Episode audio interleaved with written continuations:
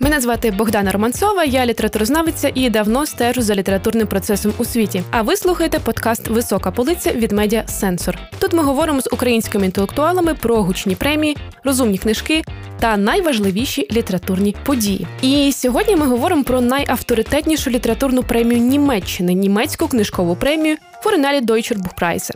Навпроти мене одна із найкращих українських перекладачок Роксоляна Свято, літературознавиця, критикиня, лауреатка премії «Штрейленер Транслейшн Прайс». Завдяки Роксі читаємо українською мемуари «Жінка в Берліні», «Нонфікшн. Як ми пережили комунізм і навіть сміялись» у Славенки Дракуліч, роман «Восьме життя» для брільки Ніно Харатішвілі і ще безліч інших текстів. А ще Роксі – моя добра подруга. Привіт! Привіт-привіт! Сьогодні з тобою говоримо про премію, про яку трохи менше у нас знають, ніж про Букера і Нобелівку, однак від того вона не менш важлива. Власне, ця нагорода заснована спілкою німецьких книгарів за найкращий німецькомовний роман року. І перше, про що я хочу з тобою поговорити, це роль спілки видавців у письменницькому процесі Німеччини. Чому про це питаю? Бо здебільшого премії, які ми обговорюємо в рамках цього подкасту, вони або підтримувані певними фондами, як от Нобелівка, або, наприклад, певними компаніями, як от Букерівська премія, або є частиною університетської культури, як от Пуліцер. А тут маємо таку собі горизонтальну організацію. Ну, по суті, учасники літературного процесу нагороджують своїх же. Це така, ну, дуже цікава тенденція. Розкажи трохи більше про специфіку цієї нагороди і про спілку німецьких книгарів. Дякую тобі за це запитання. Та воно, з одного боку, справді так виглядає трошки дивно, як для нашого досвіду і для досвіду цих основних міжнародних літературних премій, які ми знаємо, про які ми говоримо більше. Насправді, ця спілка, тобто вона має таку ширшу трохи, трохи назву, і там важливо, що це от Börsenverein, тобто це біржева спілка. Та? Тобто чому це важливо? Тому що йдеться не тільки про якусь там організацію, типу там спілки письменників, яка професійно об'єднує всіх там учасників, а про організацію, яка бере на себе також і такі економічні функції. Та відчувається гільдія якась у цьому. Так, так, так. Тобто, власне, воно десь так і є. І там важливо це не тільки книгарі, а першим елементом іде книготорговці, книгарі, і там ще є отака інстанція, про яку нам навіть ми не знаємо до кінця, як це правильно перекласти. Zwischenbuchhandel – це посередники фактично. Да, Міш... це мішні. Так, та, це, власне, ті, хто займається посередництвом між тими, хто виробляють книжки, тобто самі видавці, і книгарнями. І, а це взагалі такі люди існують? Вони не просто існують, вони на німецькому книжковому ринку, це одні такі з ключових гравців. В нашому досвіді це може, знаєш, звучати майже як ледь не спекулянти. Якісь зар... Такі посередники так, чи хто? Так, це, власне, вони і є, але от як я навіть дізналася через досвід своїх друзів, коли ти засновуєш невеличке видавництво, мало видавати хороші книжки, мало знайти на них гроші, мало знайти там якийсь стартовий капітал. Якщо ти вже маєш ці книжки, але не знаєш, як їх поширити по книгарнях, це справді величезна проблема. І от, власне, оця от інстанція оцих посередників, вона дуже важлива, і вона також важлива в цьому, власне, в цій спілці. А я не можу подзвонити в книгарню і сказати: "Добрий день, в мене є книжка, візьміть"? Ти не можеш особисто, і це навіть проблема, навіть якщо ти як видавець будеш дзвонити, вони тобі будуть казати: "Ну, добре-добре, хай ваш агент чи якось цей посередник з нами зв'яжеться". Тобто ти як видавець повинна мати конкретну людину або там навіть конкретне представництво, якщо це більше трошки видавництво, яке буде цими питаннями займатися. Книжкова мафія? Так, так, десь так воно і виглядає. От, але насправді, якщо повертатися, власне, до цієї премії, з одного боку, мені це дуже так про німецьку цю культуру, так? Тобто внутрішньоцехова премія, тому що ми між собою, тобто ми всі учасники одного, так би мовити, такого, такої пісочниці, так, ми одне одного поважаємо, ми всі входимо до цієї організації. От ми, як люди, які компетентні в цій царині, нібито от визначаємо, хто пише, видає найцікавіші книжки. Але насправді там є ще сто п'ятдесят різних нюансів, і це теж дуже по-німецьки, тому що вони не роблять цього самі, тобто вони роблять мають дуже таких престижних партнерів, в тому числі фінансових партнерів. Тобто, наприклад, цю конкретну премію також їхніми партнерами є місто Франкфурт-на-Майні, власне, де відбувається франкфуртський ярмарок. Також один фонд німецького банку Deutsche Bank. Тобто це, ну, і там взагалі є, до речі, багато грошей звучить. Багато, це справді дуже багато грошей. І взагалі ця структура, просто щоб розуміти, вона має свою досить тривалу традицію. Тобто в сучасному, в сучасній формі ця спілка, вона існує з повоєнного періоду. Щоб я точно рік вже зараз не скажу, так, але це, власне, була така, як ніби в оновленій формі, вона з'явилася після Другої світової війни. Але е, самі німці, вони ще виводять її з якоїсь там традиції, от, власне, цих от гільдій всього решти, і вони її виводять взагалі ще з дев'ятнадцятого століття. І взагалі, е, крім, е, власне, цієї основної премії, вони ще займаються купою інших питань. Це справді величезна організація, і станом е, на перед, ну, на передковідний період е, туди входило до чотирьох з половиною тисяч учасників. А як вони між собою не розсварюються? Тому що, от, знаєш, я одразу згадую про українські реалії. Наш улюблений спорт – це українська сварка. І у нас, власне, теж є асоціація книговидавців, але я не можу сказати, що це щось потужне, дієве. Ну і велика частина видавців взагалі не входить до асоціації. Організувати щось альтернативне, попри певні спроби, також не виходить. І, власне, знаєш, як у цьому демотиваторі, де людина-павук, і три людини-павука отак один одного показують пальцями. Оце, власне, українські видавці. Ти, ти, ти. Як... У них, як їм вдається кооперуватися? Бо я запитала про це у рамках Франкфуртського книжкового ярмарку у президента Асоціації книговидавців, і він мені якось сказав, ну, а чому би ні? І це якось для нього звучало ніби якесь дивне питання. Ну, він не зрозумів, чому між собою всі дуже сильно сваряться у нас. А як їм вдається? Ну, насправді, цей президент, який з тобою спілкувався, він теж хотів якось справити на тебе гарне враження, тому що вони між собою також сваряться, звичайно ж.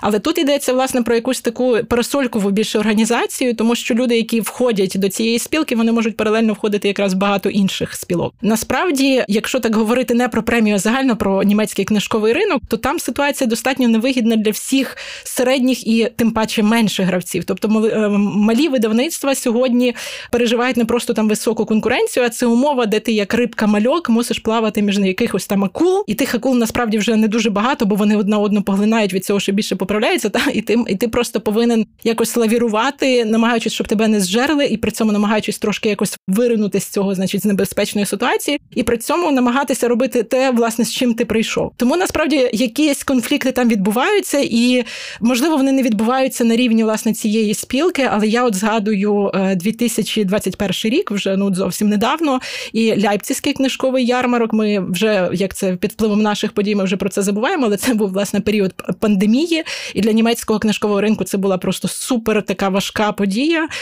Через це дуже багато гравців постраждало і було... Серед найменших, так? Серед всіх, най... ну, звичайно, найменше постраждали найбільші, так, то але... Зіркампи, Фішер-Ферлак такі, в принципі, норм, живемо. Так, так, власне, от вони, вони на цьому, я думаю, навіть ще й трошки могли якось заробити, так, але от, власне, для всіх середніх і менших гравців було розроблено цілу там систему антикризових заходів, тому що і держава, і федеральні землі, і от, власне, сама спілка, і Євросоюз, тобто там було безліч джерел цієї допомоги в різних формах, от, але це вже інше якесь питання, але я згадую це, чому двадцять перший рік, тому що навесні, в березні традиційно відбувається цей Лейпцизький книжковий ярмарок, і це друга дуже важлива книжкова подія року в Німеччині, можливо, навіть для внутрішнього ринку вона важливіша, ніж франкфуртський, тому що франкфуртський він більш орієнтований якось на світ. І тоді виникла ситуація, що вже от ніби це другий рік пандемії, і більшість видавців вже були готові навіть попри ризики для здоров'я виходити, значить, на публіку в якимось там всіма обмежувальними заходами і робити цю робити сам ярмарок. І тоді буквально... Бо це продажі чи чому це було важливо для них? Ну, це загально, я думаю, що воно найперше продажі, але також, власне, ми пам'ятаємо ці, цю атмосферу, коли воно все замкнуте, так, всім же хотілося якогось виходу назовні, і видавцям, і, ну, найперше там письменникам, ну і взагалі цей ярмарок, він більше такий орієнтований на читачів, а не на професійну спільноту. І це було вже якесь бажання, хоча в якомусь форматі вийти назад, побачити тих людей, для кого ти робиш ці книжки. І там буквально десь за два чи за три тижні до початку якраз оці кілька найбільших гравців, навіть не лише німецьких, а от вже так міжнародних книжкових концернів, які сказали, ні-ні, це занадто великі ризики, не будемо робити. І тоді організатори ярмарку сказали, ну, ми погоджуємося з цією думкою, ми відміняємо цей книжковий ярмарок. Це ж величезні втрати. Величезні втрати, і для малих видавництв це було просто там, ну, супер великі втрати. Ну, тобто це насправді дуже, дуже була неприємна ситуація, і тоді якраз оці от, це до того, чи є конфлікти, чи немає. Оці менші гравці, вони називають себе, ну, це які незалежні видавництва, вони об'єдналися і зробили в Лейпцигу альтернативний ярмарок, куди вони не брали вже великі видавництва, а самі так ніби між собою це зробили. І для них, не знаю, здається, воно не окупило. Ну, я підозрюю, що воно не окупилося такою мірою, якби окупився сам ярмарок в такому традиційному форматі. Але це був теж такий дуже показовий момент, коли стало зрозуміло, що ці менші гравці, вони мають свої інтереси, які, на жаль, в оцих от сучасних умовах далеко не завжди враховані. Але вони можуть, виходить, об'єднуватися якось, тобто можуть так якось між собою кооперуватися. Я от згадую Франкфуртський книжковий ярмарок сімдесят п'ятий, це, власне, восени двадцять третього року. Де я побувала, і це подія радше, радше спрямована на професійну аудиторію. Uh-huh. Мій улюблений день – це четвер, тому що всі відкривають стенди, і на всіх абсолютно стендах, починаючи з п'ятої години, просто нестримно п'ють. За цим просто цікаво спостерігати. Але там теж відчувається отака, знаєш, певна клановість. Угу. Великі з великими, малі з малими. Все дуже так незалежно. І завжди ще й арабські видавці до цього року, бо цього року арабська спілка відмовилась угу. від участі. І там просто ти бачиш, де багато прикрас і дуже пишний стенд, це, можливо, арабські видавці. Я так для себе визначала. От ми з тобою говоримо про ярмарки, і німецька книжкова премія, вона формально ніби не є частиною Франкфуртського книжкового ярмарку. Але всі пишуть, що вона насправді і є неофіційним початком uh-huh. подій. Як ти думаєш, чому так важливо німецьким книгарям, аби була оця асоціація із найбільшим ярмарком у світі? Я думаю, що це найперше, ну, першу функцію, яку вона виконує, реклами самого ярмарку, так? І ти, власне, вже згадала про те, що теж в тебе складалося враження, що це така професійна внутрішньоцехова подія, більше сам цей ярмарок. І, здається, це вже декілька останніх років, коли вони взагалі почали допускати там на вихідні дні, вони відкривають двері і продають квитки звичайним читачам. Так? Відбувається косплей. Та, і косплей також. Але в будь-якому разі, що це насправді не така давня історія, бо раніше це справді було тільки для самих там видавців, авторів, там для людей, які купують права, та тобто це от було власне для цієї публіки. І ярмарки взагалі от в Франкфурті, от конкретно навіть на цьому на цій ярмарковій площі за рік проходить безліч професійних ярмарків. І все ж таки мені здається, що якби не було якоїсь родзинки в цьому ярмарку, то він би просто губився серед сотень цих інших професійних заходів. А все-таки, коли ви приурочуєте до цього найважливішу премію, і ця премія найважливіша принаймні тому, що до неї справді найбільше уваги. Тобто важко уявити собі, щоб якісь, не знаю, книгарні могли ігнорувати, там, не знаю, короткий список німецької книжкової премії. Тобто так чи так навіть в дуже там маленьких книгарнях ці книжки будуть обов'язково. Вони якось виставляють їх окремо чи якось підкреслюють це? Власне, є, да, така традиція? Звичайно. Так, є, звичайно, такі зовсім незалежні книгарні, в яким дуже важливо якраз наголосити на тому, що ми продаємо продукцію маленьких видавництв, і тоді вони будуть десь це запихати на, на задню стінку, так, але ці книжки все одно там будуть, тому що, ну, це неможливо ігнорувати, так, це так, як не продавати, там, не знаю, Гьоте або ще когось не продавати. Тобто це якісь такі речі, які, ну, тобто, звичайно, я не, не порівнюю сучасних авторів там з якимись класиками, а йдеться, власне, про важливість самих цих книжок і самої цієї премії в, в літературному процесі. І тому от якраз оця подія, яка справді відбувається в переддень офіційного відкриття, вона привертає до себе дуже багато уваги, вона відбувається, здається, це в ратуші міській, тобто це така стара історична подія, тобто я ніколи там не була, бо туди потрапляють тільки дуже вибране коло осіб, але вони завжди ведуть пряму трансляцію. Туди приходить мер міста, туди приїжджають якісь між... міжнародні гості. Тобто це насправді така дуже урочиста показова подія. І справді переможець, він отримує дуже багато, як то кажуть, бонусів від цієї премії. Тобто це справді важлива подія. А шортліст, ну, власне, сам статус. Крім того, що там є все одно гроші, і ми про це ще поговоримо, статус того, що ти був у шортлісті, щось дає? Дає, і навіть більше скажу тобі, що навіть статус в цьому довгому списку дає. Тому що, в принципі, тут ще важливий момент, який треба наголосити про цю премію. Тобто вони від початку, це навіть прописано і на їхньому сайті, я не знаю, це в статуті, чи як, чи як це назвати, тобто що, які їхні функції. Тобто вони з одного боку хочуть поширювати вплив німецькомовних авторів, тобто підсвічувати їхню видимість, німецькомовну літературу робити видимою в світі, це один момент. Другий момент, на якому вони наголошують, що вони, в принципі, сприяють культурі там чи практиці читання і підтримують, мені це теж формулювання запам'яталося, книжку як медіум. Тобто от в них от є ця функція, і тому е, я до чого це веду, що не йдеться лише про одну книжку. Книжка року – це дуже важливо, і це те, що там напишуть навіть, ну, на найменших сайтах, які до літератури не мають жодного відношення, бо це от подія, швидко написали і зразу привернули як увагу. Як наша Шевченківська, да? Е, та, плюс-мінус, ну, або там, не знаю, книга року бі бі сі, та, тобто от є там наліпка. Але насправді, дійсно, впродовж півроку, від початку, коли йде оцей відбір, і десь там вже ближче серпня, коли там вже з'являється довгий список, оці всі автори, вони плюс-мінус постійно фігурують в медійному просторі. Тобто тут треба розуміти, звичайно, що німецький оцей...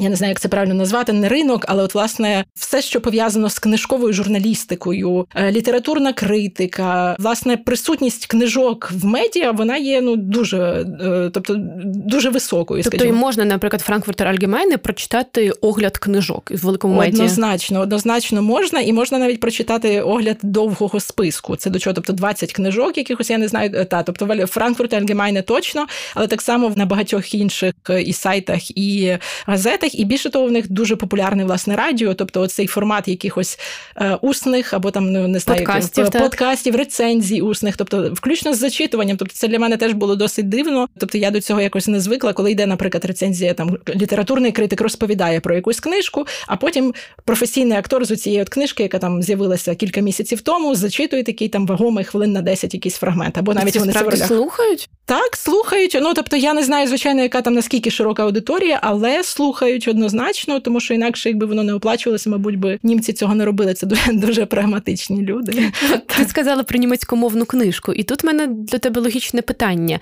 Чи сприймають видавці в Німеччині німецькомовний оцей культурний простір як щось єдине? Скільки нагороду можуть дістати автори з Швейцарії, з Австрії, тобто не йдеться суто про Дойчланд. Яке взагалі ставлення до культури німецькомовної? Чи вони розрізняють, чи вони радше об'єднують? Ти знаєш, я би от конкретно щодо цієї премії, я би сказала, що це справді вони бачать за собою якусь таку трошки гегемонійну функцію. Сподіваюся, що німці цього не почують і не образяться. Так, тому що справді для них важливо, і ну це теж прописано, власне, в статуті, що їм йдеться про видимість німецькомовних авторів. І туди подаватися, насправді, можуть з трьох, краї... з трьох країн, плюс Люксембург, тобто це Німеччина, Швейцарія і Австрія. І Люксембург там рідко просто хтось подається, але, в принципі, от чотири країни – це основні такі, якби, гравці цього поля. І мені здається, що тут не йдеться от про цей аспект, там, не знаю, значить, якийсь там німецький мір всюди створити, але йдеться радше про якийсь, от, дійсно, комерційний інтерес, тому що є розуміння того, що німецький книжковий ринок, він є найбільшим, він є найсильнішим однозначно. І це помітно навіть, якщо ти просто зайдеш десь в книгарню Швейцарії чи Австрії, в меншому якомусь містечку, ти обов'язково там побачиш найосновніші книжки, які виходять в німецьких видавництвах, і не обов'язково там тільки Фішер Зуркамп, а якісь можуть бути і менші навіть. Але це далеко не зворотня ситуація. Тобто, якщо ти потрапиш в Німеччину, ну, не в Берліні, в якесь там велике, дуже велику книгарню, а десь в меншому місті, то ти там можеш побачити одного-двох австрійських авторів, когось там швейцарців, хто теж отримував якусь німецьку або міжнародну премію, і все. Тобто, і більше того, є ще одна така тенденція, теж не дуже красива, тобто не лише, скажімо, там великі видавництва намагаються купити, значить, авторів, які є продаваними, тобто прийти там менше видавництво і викупити автора разом зі всіма книжками. Тобто переманюють. переманюють. Це як футбольні клуби виходить. Так, вони роблять їм пропозиції, від якої ніхто не може відмовитися, і це працює також між країнами, тобто, скажімо, є випадки, не, ну, не поодинокі випадки, коли австрійські видавництва е, зливаються з великими німецькими гігантами, або просто перестають існувати, так, або перекуповують, власне, авторів, так, як ти кажеш, як, як футболістів. І чому на це погоджуються самі автори? Бо для, для авторів це вигідно, так? Тобто потрапити в велике... Вищі роялті чи... І роялті вищі, і вищі продажі, і більша набагато увага до тебе, тому що, ну, от, скажімо, про австрійський книжковий ринок, знову ж сподіваюся, що ніхто з австрійців не образиться, не почує цього, але це справді достатньо такий консервативний, млявий ринок, де не так багато всього відбувається. І, звичайно, якщо ти амбітний молодий автор, то е, ти е, зацікавлений в тому, щоб потрапити на цей широкий, великий німецький ринок, який буде, який дасть тобі такий, якби, копняк і змусить тебе рухатися швидше, але це дає тобі просто, ну, в сто разів більше можливостей, ніж ти будеш мати вдома. Поговоримо трохи про практичні аспекти нагороди. Ти вже згадала про довгий список, двадцять книжок, власне, хто номінує, чи є якісь обмеження, як формується короткий список, власне, як відбувається процес. Розкажи, будь ласка. Так, я, може, тоді спершу кілька слів скажу ще про це от журі. Так, ну, загалом, от це ж теж ця премія, вона дуже так скрупульозно прописана, педантично, теж дуже по-німецьки, тому що оця от спілка книговидавців і книгарів, вона має своє правління, і це правління відповідає за те, що вони там створили академію цієї спілки, і це там, здається, чи десять, чи одинадцять людей. Їхня функція, власне, в тому і полягає, що вони раз в році обирають нових сім членів журі. Хороша робота, слухай. Так. Так, я не знаю, чи це їхня єдина робота, але ця робота точно їм щороку випадає. І от ці семеро людей, я пізніше, може, ще якось окремо поговоримо про журі, так, але на їхні плечі лягає вся ця, ну, неосяжна робота, тому що, в принципі, подавати книжки може будь-яке німецькомовне видавництво зі згаданих країн. Обмеження там по дві, по дві назви від кожного видавництва. Але це все одно тисячі книжок можуть бути подані. Ну, на щастя, не тисячі, так, але там, ну, добрячий такий обсяг виходить. Тобто я, ну, тобто тобто це може там і за п'ятсот їх випадати, і більше, та, тобто це насправді величезний обсяг роботи. Ну, здається, щоб я не перебільшила, мені здається, що десь от від чотирьохсот до п'ятсот – це така звична ситуація.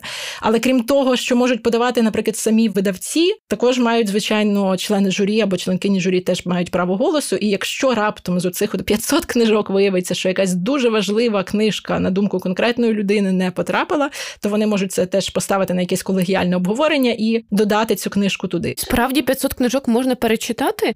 Ну, якби це ж нереалістично. Ти чи знаєш... все одно увага до найбільш медійних? Знаєш, я от мене mm-hmm. мені цікаво, чи не потрапляємо в цю пастку, що книжки, про які говорять, вони все одно ну потрапляють у довгий список. А книжки, які не були підсвітлені, mm-hmm. бо, наприклад, вони були в менших видавництвах, вони лишаються десь там на маргінесах. Ти знаєш, з одного боку і так, і ні. Мені здається, що тут от якраз підстраховуючись від цієї ситуації, ці семеро членів журі, які такі туди потрапляються, надзвичайно різні люди, теж з різних німецькомовних країн, з різним бекграундом, насправді. Тобто не обов'язково навіть цей бекграунд дуже книжковий, тобто це можуть бути журналісти, якимось чином прив'язані, тобто до книжкового ринку, але це можуть бути люди, не пов'язані напряму з літературою, ну, тобто якісь зна- значимі особистості.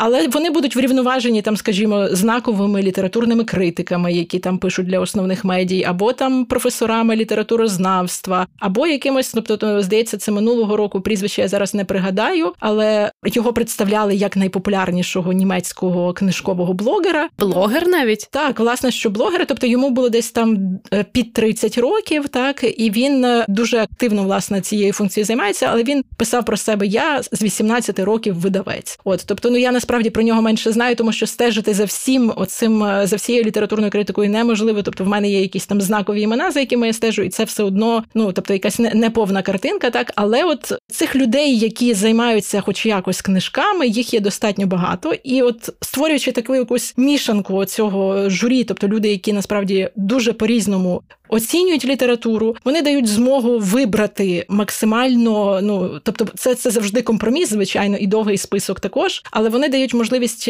уникнути оцієї тенденційності, так? І відповідаючи, власне, на твоє питання, чи можуть туди потрапляти книжки з маленьких видавництв, можуть. Ну, принаймні, в якісь короткі списки потрапляють, так? Тобто в якісь вже зовсім малесенькі видавництва, яке там тільки-тільки з'явилося, то навряд чи воно відразу пройде кудись там фінальний оцей в короткий список. Але шанси, насправді, є. Є шанси і в дебютних авторів романів, бо це тільки, звичайно ж, премія, яка відзначає тільки романи, а не іншу форму, там, наприклад, оповідання чи щось таке. От, але можуть туди потрапити і книжки якихось там іменитих авторів, які видаються там в таких в Зуркампі згадуваному або ще десь інде. І ще от, власне, один м- м- момент, те, що ти питала, чи можуть вони це перечитувати. У мене так сталося, що от двадцять другого року, коли от не було взагалі бажання стежити, нам було не до того, щоб стежити за книжковими преміями Німеччини, але в мене один знайомий літературний критик і літературознавець і перекладач з Австрії був, власне, в цьому журі. І я знаю тільки так з його розповіді, бо ми там сильно не заглиблювалися, але що це було була каторжна робота. Тому що, насправді, я не знаю, чи перечитують вони справді там всі чотириста романів, але вони проглядають на першому етапі однозначно їх всі. Все-все-все? Все-все-все. І це навіть, я знаю, це, тобто, аж до такого, вибач, маразматичного, тобто, уяви собі, що в тебе, тобі додому присилають чотириста книжок. Ну, там по черзі. Я була експерткою Шевченківської ну, премії, я розумію, про що йдеться. Це було в контексті маразматичного.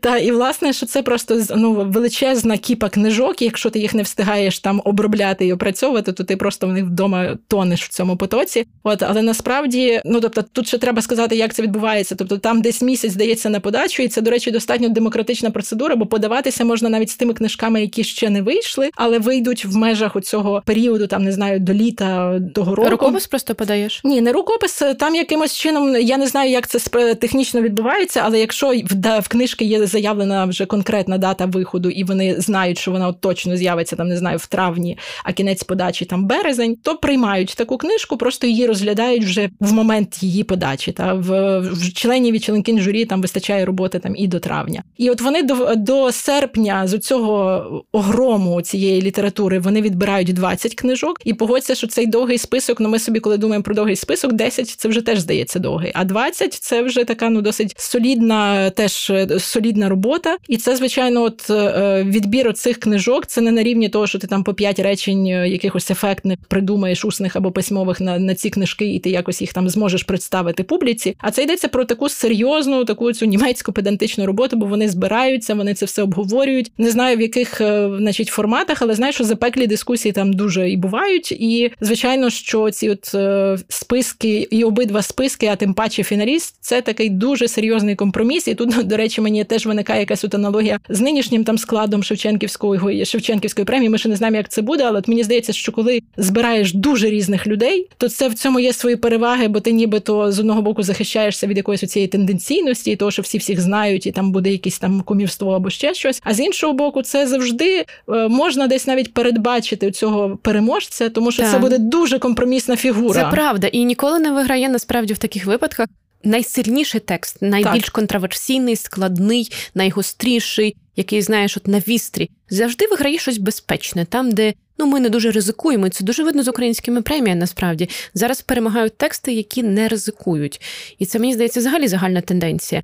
От ти згадала про лауреатів, що деякі з них можуть бути і молоді. Я читала про Антоніо Шахінгера, це один угу. з останніх. Останній, він, власне. Останній, угу. так, двадцять третього року лауреат. І цьому хлопцю, ну, власне, тридцять один рік. Я не знаю, як ти, я в цей момент відчула такий болючий укол зсередини, бо люди молодші від нас з тобою уже отримують головну літературну премію країни. Ти не знаєш, чи це часто так буває? Чи, знаєш, чи просто вундеркінд якийсь попався? Ти знаєш, воно не те, що часто чи не часто, але таке трапляється. Бо навіть двадцять другого року теж переміг дебютний роман. І це був, здається, ще молодший автор швейцарець. Це небінарна, небінарна особа, особа та, так. Кім Дель Орізон. І там був ще більший з цим скандал пов'язаний. Так? Тому ну, не те, що скандал, тобто це людина, яка дуже яскраво себе презентувала. І це був насправді, ну тобто, і ця книжка, ми як перекладачі і перекладачки, коли це обговорювали, я насправді цей роман тільки проглядала, казали, що це ну от, важко уявити собі тих безумців і відчайдухів, які наважуться, наважаться це перекладати, тому що це ну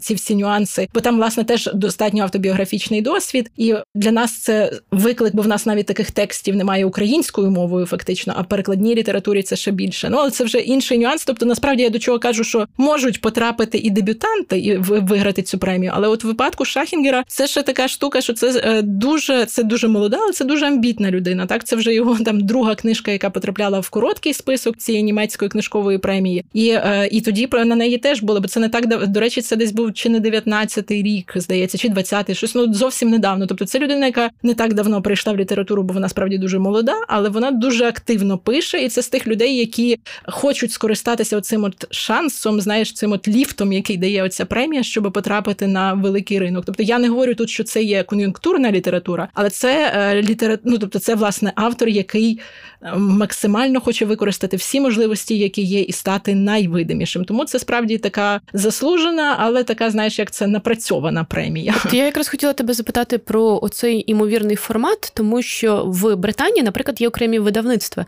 які займаються добором, ну, по суті, майбутніх букерівських і нобелівських лауреатів, там Фіцгеральду, наприклад, або невелике видавництво Гранта. У них навіть є, власне, ну, така позиція, що ми шукаємо людей, які, можливо, дістануть букерівської премії. Вони шукають конкретний формат. Висока полиця. І от вони над цим працюють. Чи ти відчуваєш, що деякі автори в Німеччині пишуть, намагаючись, ну, я не скажу слово «улягати», бо це не дуже правильно, а якось відповідати цьому формату, який буде цікавий саме головній літературній премії? Ну, от, власне, оці двоє останніх згаданих авторів, вони певною мірою заперечують, бо це і, і той, і той, значить, це були не німецькі видавництва, і достатньо, тобто, цей Дюмон, здається, фелаг, який швейцарський, то воно відоміше, але оце от австрійське, воно, ну, менше присутнє на німецькому ринку. Тобто вони якраз заперечують те, що от треба тільки через якісь основні видавництва пробиватися, пробиватися до цієї премії. Але такі дискусії також є, і, скажімо, одна з найсвіжіших, це був, здається, двадцять перший рік, Антьє Равік Штрубель, це авторка, вона не дебютантка, їй приблизно десь між сорок і п'ятдесят років, вона вже написала достатньо, там, не знаю, декілька, щонайменше, романів, дуже позитивно мала критику, і от її роман «Синя жінка», він переміг якраз двадцять першого року, і раптом, так, Тобто авторка, яка, і вона сама, до речі, має такий трошки міжкультурний досвід, тому що вона жила в Америці, працювала там, тобто це так, яка є перекладачкою також англомовної літератури, зокрема там Вірджині Вулф, тобто це справді така хороша, хороша письменниця, але цей роман, який виграв, він справді видається достатньо кон'юнктурним. Тобто я вже навіть як от максимально неупереджено намагалася його читати, але це дійсно здається таким от, знаєш, поєднанням тем, які от зараз там на вістрі часу, тобто там і, значить, і взаємини Німеччини з оцими от, з країнами Східного блоку, і молода дівчина з, з чеської провінції, яка приїжджає в Берлін, і там, значить, якийсь начальник, який намагається її зґвалтувати, і потім оці якісь питання ідентичності, а потім вона потрапляє в Фінляндію, і це теж автобіографічний досвід самої авторки трохи, і, але там, значить, починаються якісь там дискусії про комунізм, тобто там намішано стільки всього, що видається... Щоб власне, точно всім потрафити, так? От, власне, і що цікаво, що я слухаю один такий книжковий подкаст німецький, чим він мене приваблює, бо там троє критиків теж з різним бекграундом обговорюють книжки, зокрема, вони постійно обговорюють і довгий, і короткий список німецької книжкової премії, і вони роблять такий експеримент, вони щороку, коли там, значить, після довгого списку відбирають короткі, вони знову повертаються до цих книжок, які вони вже там влітку, наприклад, обговорювали, і намагаються визначити, от хто на їхню думку переможе. І, власне, про цю Антьє Равік Штрубель, про цей конкретно роман казав, ну, от, напевно, переможе вона, бо, ну, бо це вже от просто настільки такий кон'юнктурний роман. І от, власне, так сталося. Ну, і треба сказати, що ці критики, вони вже не перший раз так потрапляють чітко. Це, можливо, одна з причин, чому мені цікаво їх слухати. А ставки можна робити, до речі? Ти не знаєш? Ну, може, вони між собою і роблять, я не знаю, напевно, може, може десь і можна. Та, але в будь-якому разі от про цей роман найбільше я чула таких розмов, хоча кожного року вони з'являються. При цьому, чесно кажучи, я не думаю, що самі члени журі роблять це кон'юнктурно, ага, значить, в такий от список тем, які треба обов'язково, щоб вони фігурували. Пташечки поставити, так? Да? Та, пташечки поставити. Але я думаю, що і є автори, які намагаються так писати, так, але це завжди робиться все одно якось тонко, тому що, чесно кажучи, ну, незалежно від того, хто там став головним переможцем, але принаймні короткий список – це великою мірою книжки, які варто, на які варто звертати увагу, тобто так чи так бувають іноді книжки з довгого списку, які не проходять в короткі, які дуже сильні, і про це теж часом ведуться дискусії, але от цей короткий список – це вже однозначно якісь тексти, які варті уваги. От ми з тобою говоримо про те, що це постійна ротація журі, і що це uh-huh. постійний якийсь добір нових людей. Скажи, а відчувається при цьому тяглість традиції? Чи кожного разу нова оптика, нове рішення, нові принципи від того, що вони, наприклад, запросили найпопулярнішого блогера? Щось докорінно змінилося? Чи це радше був такий рекламний інструмент привернення уваги молоді до премії? Ти знаєш, мені здається, що тяглість тут якраз у тому, що все щоразу виходять якісь такі достатньо компромісні рішення. Так, тобто це премія, яка справді не, ну, не робить якихось таких дуже серйозних проривів, так, тобто якісь там визначає нові тенденції в літературі, або відзначає когось там такого супернового, інноваторського в, в німецькомовному літературному просторі, але, звичайно, що це дає, оця зміна членів журі, вона щоразу приносить щось нове, тобто в, в дискусіях принаймні, але тут треба також зважити, що коли доходить до цих от фінальних списків, то вони виносять вже колегіальні свої судження, тобто те, що ми е, чуємо як обґрунтування журі і е, в короткому списку також, ми вже чуємо оці от колегіальні тексти, які всі семеро членів і членкин журі пишуть разом. Але ми не знаємо, хто насправді що сказав, хто автор ми якого можемо, формулювання. Ми можемо реконструювати з того, що вони казали попередньо на, на попередніх, скажімо, етапах, так, але їм дуже важливо, власне, що це має бути колегіальне рішення, що це не є якась там суб'єктивна там позиція того чи того. От тому ці речі залишаються великою мірою за лаштунками, хоча і ці критики, і, ну, тобто, якщо це критики або літературознавці, вони так чи так висловлюють свої судження про ці тексти, тому можна там, не знаю, взявши інтерв'ю чи почитавши рецензії конкретного там члена чи членкині журі, знати, що саме він про цей чи цей текст думає. Хто на який компроміс пішов, да? За лаштунками імперії премій. Так. Власне, ухвалюють рішення, і автор дістає нагород двадцять п'ять тисяч євро. Не можу не говорити про гроші, бо ми живемо в Україні, і я одразу собі підраховую, скільки це, наприклад, дронів, дронів да, які можна відправити на фронт. Скажи, для Німеччини це відчутна сума? Це дає змогу, наприклад, півроку сидіти і тільки писати? Чи радше такий приємний бонус?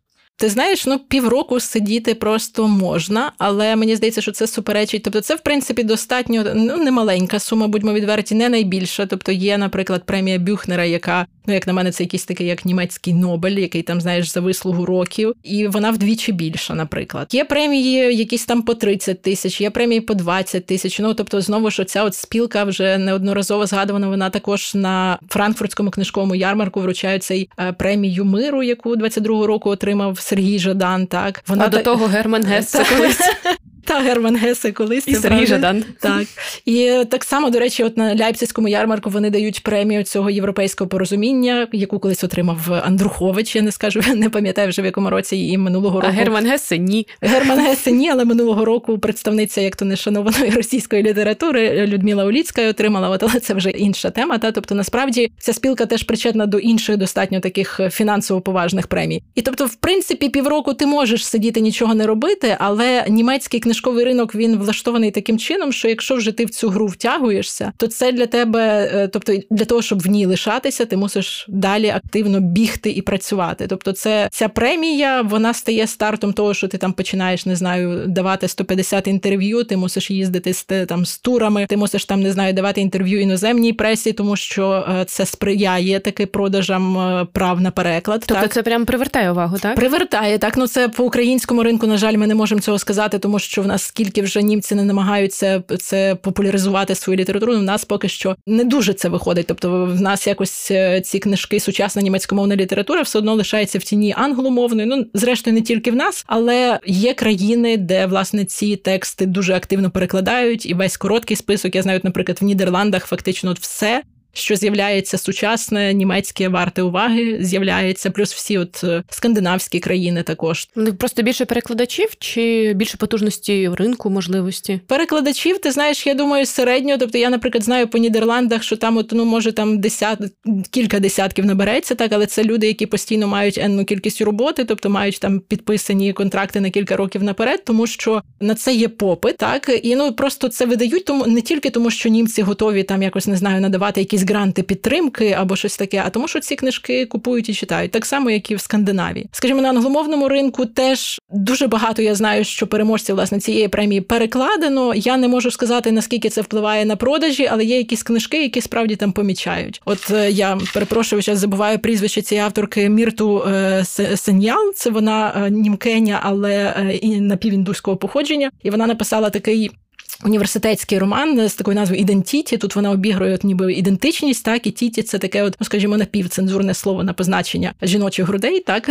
Слухай, знов про ідентичність. Так, власне, що це про ідентичність, і там от дуже, і мені здається, що це такий роман, такий шарж, трохи сарказм на оці всі найактуальніші теми сучасності, в тому числі там і політкоректності, і пошуку ідентичності, ну, там, щоб не сильно спойлерити, але це на перших сторінках там з'ясовується, що професорка, яка просто дуже значимо там займається гендерною тематикою і також тематикою людей, це, це пі о сі та people of color, тобто те, що, не знаю навіть, як це людей кольорових, так, людей, тобто не білих. Раптом з'ясовується, що вона свою ідентичність вигадала, тобто вона вдавала з себе напівіндуску, при цьому будучи з такої, ну, західно-німецької родини білої. Слухай, дуже нагадує роман Елізабет Фінч останній. На сьогодні текст Джуліана Барнса, де теж підозрюють, що викладачка вигадує свою єврейську так. ідентичність. Так, так, але це, власне, що це вже виходить в таких сучасних, зовсім сучасних декораціях. І я до чого, що цей роман, я знаю, що він навіть оцей от переклад на англійську, він також був достатньо поміченим, принаймні. Ну і це дійсно дуже, дуже добра література. Бачиш, я вже тут трошки відволіклася і забула,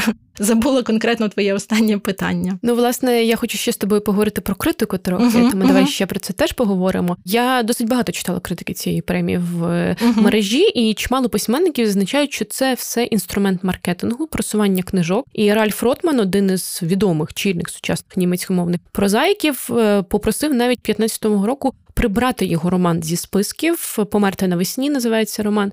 Він пояснив, що існує певна фундаментальна невідповідність між художньою цінністю твору і тим комерційним інтересом, який виникає навколо нього, і тим, що премії, по суті, грають на комерційні тексти. Ти згодна з такою думкою? І так, і ні. Тобто, мені, до речі, здається, що ну, Ральф Ротман може собі це дозволити. Я маю на увазі. Він добре продається, так? Ні, ні. Власне, я якраз я не знаю, наскільки добре він продається, але це вже такий дуже, справді, заслужений автор, який, ну, йому десь зараз, я думаю, під, під сімдесят плюс-мінус, так, який вже дуже багато написав. І, мені... і це якраз, справді, не комерційні тексти. Тобто, і мені здається, що така в кожній літературі є люди, які не націлені на комерційний успіх, і для яких дуже важливо підкреслювати свою оцю е, відданість, не знаю, там, чи чистому мистецтву, але принаймні... Романтичну позицію, так? Та, ну, щось таке, та, ну, принаймні не комерційній літературі, а літературі, яку будуть оцінювати, власне, як текст, і що на це не будуть впливати якісь там додаткові фактори, і продаваність, і розкрученість, і, і актуальна тематика, а які будуть писати от про те, що їм цікаво. І Ральф Ротман,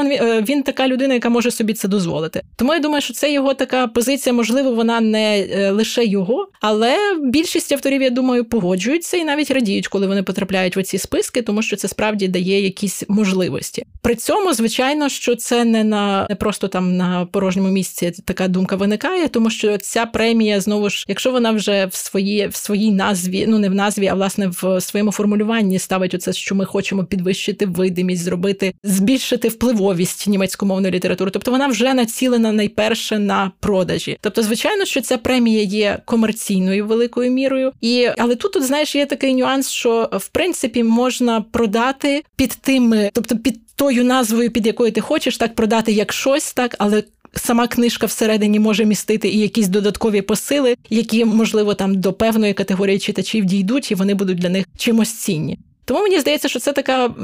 Тут така компромісна теж така ця премія, в тому сенсі, що туди потрапляють все ж таки не, комер... не, не суто комерційні тексти, а е, потрапляють і варті уваги тексти, ті, які добре продаються. Тобто це от десь, десь на цьому, на межі оцих двох. А як щодо позалітературних чинників оцій, наприклад, етичної позиції автора, його медійності, його присутності? Його, нарешті, належності до певних видавців, які вважаються там видавцями, наприклад, високої полиці. Чи етика зараз для них є частиною порядку денного, чи все ж тексти насамперед? Ти знаєш, мені здається, що для німецького взагалі культурного поля, ну особливо після Другої світової, взагалі неможливо мислити там поза етичним полем. Я не знаю, чи ти потрапиш там в короткий список тільки тому, що ти там будеш, не знаю, порядною людиною, яка висловлює там всі потрібні і актуальні сьогодні погляди, але якщо ти, скажімо, там будеш якимсь там дуже, ну не знаю, відвертим антисемітом, або навіть не дуже відвертим, а десь там ти цим засвітишся, то великі шанси, що тебе заріжуть ще на якомусь там, ну в сенсі, що ти твоя твій текст не потрапить в оці от списки.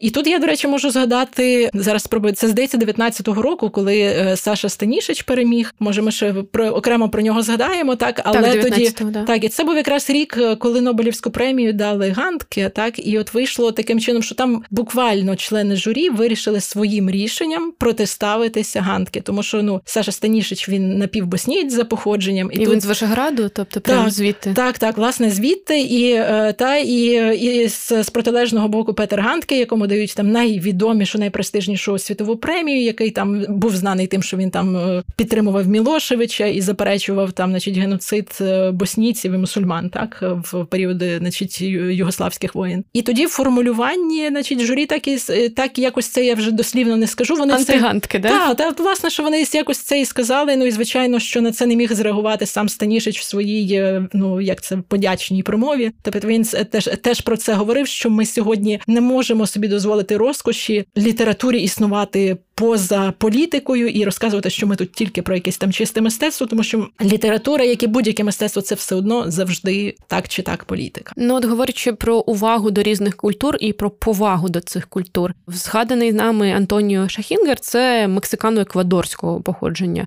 автор. Мелінда Надь Абоньї, про яку ще поговоримо, це швейцарська письменниця, але вона також із Воєводини. Станішич, про якого ти сказала, він теж знов-таки з цієї постюгославської території. Справді німецькомовна премія, ця німецька книжкова, фокусується на якихось крос-культурних текстах? Чи просто так збігається зараз? Ти знаєш, вона справді фокусується, але вона фокусується, тому що це є реальність німецькомовної літератури сьогодні. Тому що, справді, в німецькомовну літературу творить безліч людей, які є не німцями, чи там, скажімо, не суто австрійцями за походженням. Дуже часто це люди з мігрантським якимсь минулим, і тут можуть бути як в першому поколінні, так і в другому, тобто там діти мігрантів. Або це можуть бути також, це теж, до речі, цікавий момент, який має свої плюси і мінуси, так, тобто в німецькомовній літературі, і, зокрема, от в цій премії в списках з'являються автори, які пишуть нерідною для себе мовою. Згадувана там Ніно Харатішвілі, так, яка потрапляла неодноразово в короткі списки. Вона ж, ну, тобто вона грузинка, яка, здається, в вона вчилася в німецькій школі, та, тобто вона вчила, вивчала німецьку спочатку в Грузії, але вона десь з чотирнадцяти років фактично живе в Німеччині. От, але для неї німецька мова є вивченою. І так само для Станішича, і е, так само для Мелінди, так, хоча Мелінда Надь Абоньї, вона приїхала зовсім маленькою, так, тобто вона і в школу вже ходила в Швейцарії. От, але в будь-якому випадку, та, є, до речі, ще Фердун Зеймоглу, страшенно популярний автор теж у Німеччині, який турецького походження. Це, до речі, це турецько-німецьке поєднання в літературному процесі також дуже, ну, тобто не один автор турецького походження. Тому це відображає реальність, хоча е, я знаю від критиків, що, ну, насправді те, що мені, насправді, якийсь момент цей процес страшенно подобався, я захоплена дивилася, вау, ну, тобто це так підважує це наше таке уявлення, що літературу можуть писати тільки своєю мовою, от скільки ж там от книжок. Можна вивчити, дістати та, можна премію, ви... ну, ні, тобто, трошки я, зробити. Я таких, таких амбіцій я особисто не мала, але це насправді дуже, тобто якось змінює оце, от, знаєш, оці от наші якісь там базові установки в уявленнях про те, що може робити література. Але натомість, якщо послухати там німецьких критиків, він каже, ну, звичайно, це чудово, що ці всі люди пишуть книжки і розповідають про цей досвід, це цікаво, важливо і так далі. Але от суто на мовному рівні ти там от... є проблемки, так? Ну, так, в, ко... в кожного по-різному, але, скажімо, навіть ті тексти, які там супер продавані, успішно читані і так далі. І от, скажімо, там Ніно Харатішвілі, це дуже добре, добре написаний текст, бо, крім того, німецьке видавництво знає тим, що там дуже хороші літературні редактори, особливо там в, в цих, в таких видавництвах вже з досвідом і з репутацією. Так, тобто ти читаєш справді хороший текст, це не те, що ти там читаєш і там якась погана, там, не знаю, неправильна, якісь помилки в реченнях, так? Але якщо ти, наприклад, починаєш це перекладати, ну, тобто, коли я читаю, я не помічаю оцієї якоїсь, знаєш, подвійного дна. А коли ти починаєш... Сконструйованості, власне, що це якийсь такий, знаєш, трошки як конструктор, коли людина вже справді ідеально майже знає цю мову, але це все одно для неї мова, яку вона збирає як кубики. Тобто це не та мова, яка йде там... Страх імпровізації я завжди відчуваю в таких текстах. Та, я більш я. читаю англійською мовою. І коли я читаю такі крос-культурні тексти, мені іноді здається, що вони бояться неправильності. Вони надто правильні. Uh-huh, вони uh-huh. надто ретельні. Це надто це добре зроблено. Знаєш? Це правда. Немає цієї такі... розхристаності вільної. Трошки є. Мені, до речі, здається, що тут цей момент е, залежить, коли людина приїхала. Тобто, якщо ти ще, не знаю, там садочок і початкову школу вчишся вже в німецькомовному просторі, ти ще можеш оцей засвоїти такий, знаєш, оцей basic German, який, значить, потім, ну, тобто, і воно буде нашаровуватися плюс-мінус так, як в дітей німецькомовних оцих суспільств. А якщо ти вже приїжджаєш, там, не знаю, навіть супер-вундеркіндом, там, в кінці школи, ти вивчиш це ідеально, але це все одно... Принаймні німецькомовному вуху воно буде відчуватися оця якась певна, от власне, так як ти кажеш, надмірна ідеальність або якась отака от припасованість, коли воно все дійсно так от ідеально аж, аж сяє від своєї прекрасності. Нестерпна ідеальність цих текстів. Останній закид, про який я хочу тебе запитати, це я його прочитала в журналістів Деніса Боргарта і Сари Мас в статті, присвяченій премії, що в Німеччині зараз відбувається інфляція премій через їхню кількість. Власне, ти згадувала багато, які сьогодні. І зараз дедалі менше довіряють рейтингам і преміям, тому що їх просто забагато. Цих маяків так багато, що вони буквально засліплюють, і ти вже не знаєш, на який з них плисти. Ти згодна із таким закидом? Може, треба трохи менше? Чи кожна премія виконує свою функцію? Ну, знаєш, я не думаю, що як маю компетенції там сперечатися з якимись німецькими журналістами відомими, так, тобто вони, звичайно, що знають ситуацію краще, але мені все ж, якщо чесно, здається, що питання не в тому, що цих премій багато, тобто їх справді багато, тобто там кожна, може, федеральна земля, там якісь великі міста мають там свого літератора, з яким вони е, асоціюються, і щороку там видають, ну, так як в Дюссельдорфі ця премія Гейне або Гайне, до речі, яку теж отримав Андрухович, вона справді дуже престижна, так. або ще там якісь, або згадана премія Бюхнера, це теж дуже престижна. Але от всі, всі, всі ці решта премій, мені все ж здається, що вони більш такі от дійсно регіональні, які от покликані, я не знаю, дати якийсь там бонус авторові в, в різній формі, так, але вони і не розраховують на те, щоб бути якимось там супермаяком для всіх. Тобто, мовно кажучи, якщо ти живеш десь там в Північному Рейні і Вестфалії, так, і там якась премія конкретно регіональна дають авторові з цього регіону, ти можеш це купити, о, це ж мій земляк, і будеш це читати. Але, в принципі, от таких от загальнонаціональних або навіть понаднаціональних загально там німецькомовних премій вагомих, їх є, може, там до п'яти, до десяти, це вже я так говорю, такий дуже широкий список. І от все одно в цьому списку ця премія е, німецька, вона є першою, ну, принаймні за, за своєю там згадуваністю, чи за, ну, за тим, як вона впливає на долю і книжки, і автора. Ну, якщо вона найперша, то я тебе попрошу зараз порадити нам три яких-небудь тексти німецької книжкової премії. Я розумію, що, можливо, вони поки не перекладені українською, можливо, нас слухає хтось із видавців, і для нього це стане своїм маяком, або хтось читає німецькою, або, можливо, є англомовні десь переклади. Кого? Кого ти хочеш порадити нам? Так, я, напевно, тоді виберу трьох авторів, яких справді не перекладено. Це не важко, тому що у нас не так багато переможців цієї премії перекладали українською. Але я сподіваюся, що всі ці троє авторів мають якісь шанси з'явитися українською мовою. Принаймні, одна з цих книжок, я сподіваюся, навіть наступного року має з'явитися. І це вже згадуваний сьогодні Саша Станішич, який додатковий бонус цього роману в тому, що він в польському перекладі став переможцем цього року премії Центральної європейської літератури «Ангелус». От і його перекладає, я знаю, Ганна Гніткова. І це ще, цей роман називається «Походження». Я не знаю, який він буде в українському перекладі, але це справді дуже хороша література, яка почасти теж входить от під цю парасолькове це визначення мігрантської літератури, тому що це також автобіографічний роман, в якому, власне, Станішич тематизує досвід і свій, і своєї родини, людини, яка стала біженцем, так, якій довелося в дитячому віці разом з родиною виїжджати з Вишеграда, кудись, здається, під Гайдельберг, так. Але він це робить робить дуже делікатно, ненав'язливо, тобто це не якесь там депресивне полотно про страждання бідних біженців, або там навпаки не щось таке, знаєш, життєствердне, яке би там розповідало про те, що от, якщо ти докладеш там всіх зусиль, ти можеш пробитися і так далі. Він це робить е, з дуже гарним гумором. Він підважує е, роль себе як оповідача, так, тобто він е, розповідає про ці всі нюанси. Він дуже комічно показує ці нюанси, як ти люд, як людина з іншої культури, особливо там з балканської, візьму в лапки це поняття, потрапляєш в німецькомовний оцей от простір орднунгу і так далі, як ти намагаєшся там, значить, адаптуватися, спочатку бути непомітним, а потім вже, коли ти розумієш, що ну все ж для того, щоб якось рухатися ти далі, ти мусиш привертати до себе уваги, оце от якісь оці переломи. І він дуже багато підважує нашого уявлення про власну історію, що ми можемо говорити. Коротше, це дуже хороша історія, і мені здається, що сьогодні з огляду на оцей, власне, момент нашого досвіду, воєнного досвіду біженства, також це може бути дуже така помічна терапевтична лектура для українських читачів, тому я сподіваюся, що цей роман справді вийде і закликаю вас його купувати. Якщо ви дуже, дуже нетерпеливитеся, то раджу купувати навіть в польському перекладі, хто читає.